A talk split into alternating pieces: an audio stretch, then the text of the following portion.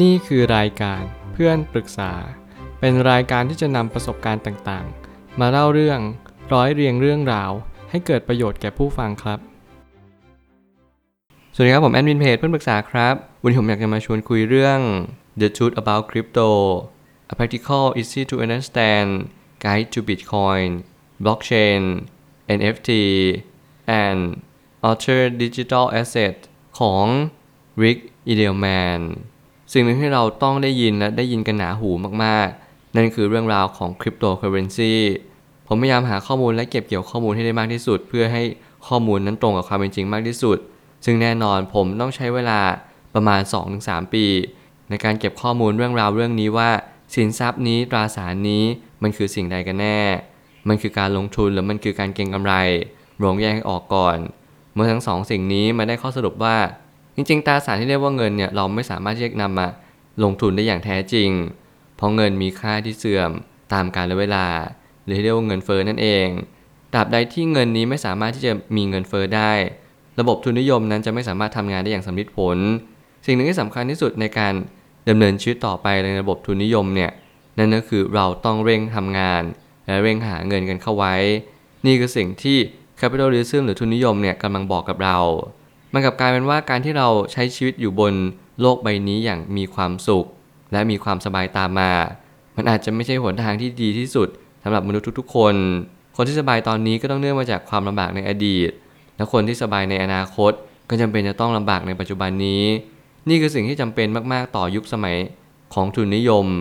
ผมเน้นย้ำแบบนี้เป็นประจำเพื่อให้เราเล็งเห็นว่า เราไม่สามารถที่จะเป็นอิสระต่อความตายหรือว่าภาษีได้เลย ภาษีสังคม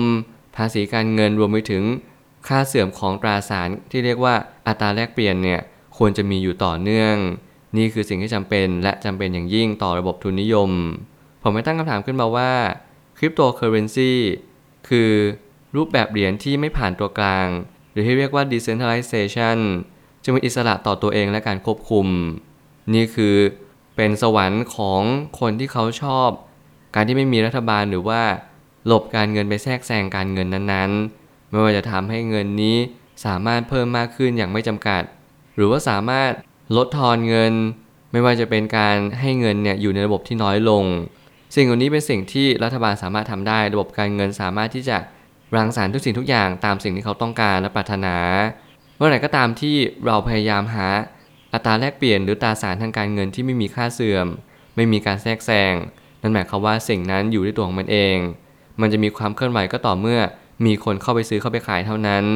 จริงๆ แล้วคริปโตเคอเรนซีเนี่ยคล้ายๆกับตลาดตลาดหนึ่งที่เรียกว่าตลาดหุ้น ผมว่าความคล้ายคลึงของตลาดหุ้นกับคริปโตเคอเรนซีนั่นก็คือ เราสามารถเข้าไปซื้อขายเงินได้อย่างอิสระ แต่แน่นอน ราคาของมันไม่ได้ขึ้นอยู่กับใคร แต่มันขึ้นอยู่กับการ voting machine หรือว่าเราเนี่ยเข้าไปซื้อในสินทรัพย์นั้นๆ ตลอดเวลาหรือขายสินทรัพย์นั้นๆ ออกตลอดเวลา สิ่งนี้เป็นสิ่งที่เน้นย้ำว่า เราต้องแยกแยะก่อนว่าอัตราแลกเปลี่ยนควรจะมีคนควบคุม เพราะเมื่อไหร่ก็ตามที่มีคนควบคุม เขาจะรู้ว่า เวลานี้ควรผ่อน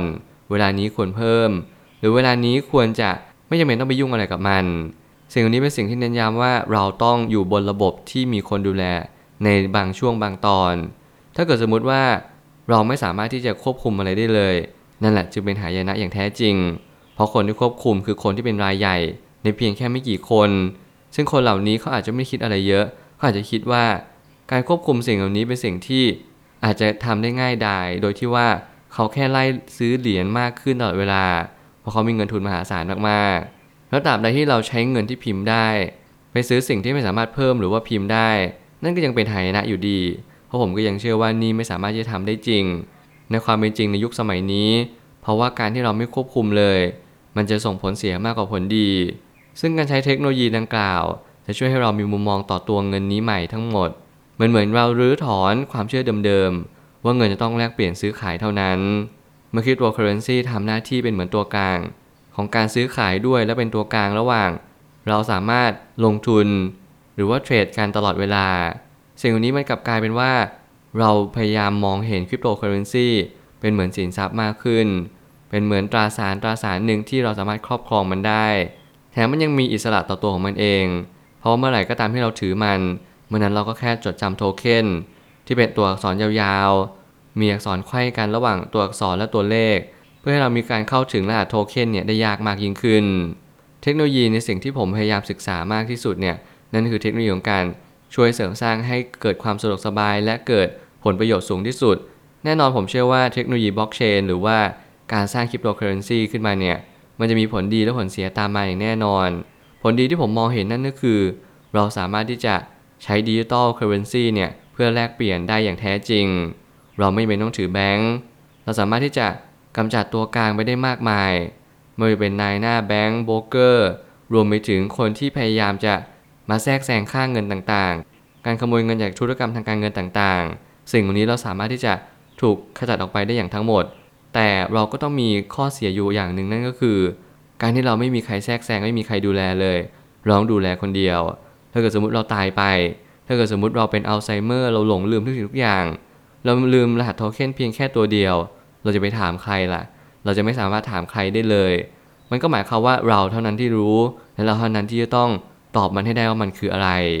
สิ่งนี้เป็นทั้งความเสี่ยง สิ่งนี้เป็นทั้งภัยอันตรายที่เราจะต้องเรียนรู้กับมันว่า ทุกอย่างมีข้อดีข้อเสีย และทุกอย่างไม่มีสิ่งใด เป็นค่าเดียวตลอดเวลา เราต้องรับรู้สิ่งนี้ว่าทุกอย่างมันต้องเกิดขึ้นตั้งอยู่ดับไป นี่ความเป็นจริง ไม่มีสิ่งใดเติบโตก้าวหน้าและพัฒนาตลอดเวลาบางทีมันมีช่วงหยุดนิ่ง มันมีช่วงถดถอย หดหายไป สิ่งเหล่านี้เป็นสิ่งที่เน้นย้ำว่า เราต้องเรียนรู้เทคโนโลยีใหม่ ๆ ให้มากขึ้น ตามประสบการณ์ที่เรามี แต่แล้วการเปลี่ยนแปลงเริ่มเกิดขึ้น ไม่ว่าจะเป็นราคาของเหรียญแต่ละชื่อมีการพุ่งทะยานสูงขึ้น ยังหาสาเหตุที่แท้จริงไม่ได้ เราจึงต้องค้นคว้าหาคำตอบกันมากยิ่งขึ้น เมื่อเราหาคำตอบกันมากยิ่งขึ้น เราก็รู้แล้วว่า สิ่งที่เราหาคำตอบนี้อยู่ตรงหน้าเราคำตอบก็คือเทคโนโลยีนี้ยังไม่ใช่เป็นเทคโนโลยีที่จะนำมาใช้เลยทันที เราต้องประยุกต์ เราต้องให้คนดูแลระบบอีกทีหนึ่ง เพื่อให้เขาเรียนรู้ว่าสิ่งเหล่านี้มันสามารถที่จะช่วยแก้ปัญหาให้คนในสังคมได้อย่างไร ผมว่า digital currency เนี่ยมันไม่ได้มีแค่คริปโตเคอเรนซีแล้วแต่มันจะเป็นพวก stable coin หรือว่า currency ต่างๆ ที่เราใช้กันในปัจจุบันขณะนั่นก็คือ ไทยบาท US ดอลลาร์หยวนดิจิตอลหรืออะไรก็ตามแต่ ที่แต่ละประเทศเขาก็จะรังสรรค์แล้วสร้างสิ่งอย่างนี้ขึ้นมา เพื่อให้เป็นตัวช่วยเป็นตัวกลางสำหรับการแลกเปลี่ยนสินค้าและบริการมากยิ่งขึ้น เมื่อไหร่ก็ตามที่เราเห็นต่างประเทศนำเทคโนโลยีบล็อกเชนมา นั่นหมายความว่าเราจะสามารถใช้ประโยชน์จากเทคโนโลยีนี้ได้อย่างร้อยเปอร์เซ็นต์หรือเทียบเท่าเลย แล้วผมก็ยังมีความคิดเห็นลึกๆว่า เรายังจำเป็นจะต้องมีคนดูแลอยู่ดี คนดูแลเนี่ยแหละ เราก็จะช่วยเหลือเขาในการเป็นค่าธรรมเนียม เป็นรายได้ให้กับเขาต่อไป ยิ่งเราตัดอาชีพทุกอย่างในการดูแล แล้วเราจะไปทำอาชีพอะไรกันล่ะ เราจะไปไถนาปลูกข้าวปลูกผักหรือปลูกผลไม้ใด ๆ ก็ตาม สิ่งนี้อาจจะไม่ใช่สิ่งที่เน้นย้ำว่าเรากำลังทำได้แบบนี้อีกแล้ว การเกิดขึ้นของบล็อกเชนจึงสร้างสินทรัพย์ดิจิทัล NFT และสินทรัพย์อื่น ๆ ในทางที่ไม่ใช่รูปธรรม หลังจากนี้ผลกระทบเชิงกว้างจะค่อย ๆ ปรากฏเห็นเด่นชัดตามมา เมื่อสินทรัพย์ต่างๆ เกิดขึ้นไม่ว่าจะเป็น NFT หรือว่าการเก็บข้อมูลต่างๆ ผ่านระบบ digital wallet สิ่งนี้เหมือนว่าเราจะต้องค่อยๆเรียนรู้กับมันไป สมัยก่อนเราสะสมหารูปธรรมอย่างเช่น เราซื้อมาขายไป ตอนนี้เราซื้อมาแล้วเก็บไว้ใน digital app หรือว่า digital walletแล้วเราค่อยๆ หาแหล่งลู่ทาง หรือช่องทางให้คนเนี่ยเข้ามาซื้อหรือเข้ามาขายกัน เมื่อไหร่ก็ตามที่ทุกอย่างมันเป็นโลกเทคโนโลยี ทุกอย่างอยู่ระบบดิจิตอลเรามีที่ดิน เรามีสินทรัพย์ เรามีบ้าน เรามีทุกสิ่งทุกอย่างอัตราแลกเปลี่ยนที่เป็นในรูปแบบดิจิตอลทั้งหมด คือจริงๆแล้วหนังสือเล่มนี้พยายามจะบอกว่าคริปโตเคอเรนซีเนี่ยไม่ได้มีสิ่งใดเลย ที่เป็นรูปธรรม ทุกอย่างเป็นนามธรรมทั้งหมด เราต้องเรียนรู้ศึกษามากขึ้นเรื่อยๆ ทุกวันนี้มันเป็นเพียงแค่การเริ่มต้น มันไม่มีอะไรที่จับต้องได้มากมายนัก เพียงแต่ว่าเราศึกษาเพื่อให้เราเล็งเห็นว่าทุกอย่างมันเป็นอะไร แล้วสินทรัพย์เหล่านี้มันจำเป็นจะต้องเพิ่มขึ้นหรือลดลงอย่างไร การที่เรามีโลกดิจิตอลมันหมายความว่าเราจะมีแต้มต่อกับทางธุรกิจมากขึ้นหรือเปล่า มันหมายความว่าคนเนี่ยจะเริ่มเล็งเห็นผลิตภัณฑ์หรือแบรนด์ ผ่านเกมหรือว่าผ่าน NFT มากยิ่งขึ้น สิ่งนี้เป็นสิ่งที่ รนด์แต่ละแบรนด์แล้วก็การลงทุนแต่ละการลงทุนเนี่ยพยายามมองเห็นหรือเปล่า เพราะมันอาจจะเพิ่มยอดขาย อาจจะเพิ่มคนที่เป็นเด็กรุ่นใหม่เนี่ยเข้าไปเล่นหรือว่าเข้าไปใช้เวลาร่วมด้วย มันก็จึงเกิดภาวะที่มีผลกระทบหรืออินฟลูเอนเซอร์ตามมา การวิเคราะห์เหล่านี้ผมเชื่อว่ามันต้องใช้เวลาอย่างยิ่ง และมันต้องใช้ข้อมูลเชิงลึก การที่เราสังเกตอะไรมากขึ้น มันก็ทำให้เรามีความคิดที่เปิดกว้างมากยิ่งขึ้น สุดท้ายนี้ธุรกรรมทางการเงินย่อมสั่นสะเทือนทั้งวงการ พียงว่าการเกิดขึ้นใหม่ของตราสารอื่นๆม่ว่าจะเป็นรูปแบบการแลกเปลี่ยน รวมไปถึงการถือครองสินทรัพย์ในรูปแบบที่ไม่เคยเกิดขึ้นมาก่อน เมื่อธนาคารเนี่ยแทบจะต้องปรับตัวกันทั้งหมด ในอดีตธนาคารก็เป็นเพียงแค่ แบงค์ธรรมดาแบงค์หนึ่งสามารถปล่อยกู้มาฝาก ขอสินเชื่อต่างๆ สิ่งเหล่านี้เป็นสิ่งที่แบงค์ทำณวันนี้แบงค์หลายแบงค์หรือธนาคารหลายธนาคารกำลังปรับตัวมากยิ่งขึ้นกำลังรุกตลาดอย่างที่เรียกว่าฟินเทคพยายามนำเทคโนโลยี แล้วก็ Financial มารวมเข้าอยู่ด้วยกัน พยายามปล่อยกู้ คล้ายๆกับกลุ่ม Finance หรือที่เรียกว่า การขอสินเชื่อแบบในระดับที่ดอกเบี้ยต่ำมากกว่าสิ่งที่ควรจะเป็น สิ่งนี้เป็นสิ่งที่เราพยายามปรับตัวกันมากขึ้น ปลาตัวใหญ่พยายามจะกินปลาตัวกลาง และปลาตัวกลางก็พยายามจะกินกันเอง สิ่งเหล่านี้เป็นสิ่งที่ปลาตัวเล็กเนี่ยเราต้องถามตัวเราเองแล้วว่า เราจะปรับตัวอย่างไร เมื่อปลาตัวใหญ่ลงมาเล่นหน้าน้ำ มากยิ่งขึ้น เราก็จะยิ่งสูญเสียมากยิ่งขึ้น การสร้างจะต้องมีให้เกิดขึ้น การมีผลิตผลใหม่ ๆ ผลิตภัณฑ์ใหม่ ๆ ก็ย่อมเกิดขึ้นตาม เมื่อเราทำแบบนี้มากยิ่งขึ้นเราก็จะมีผลเสีย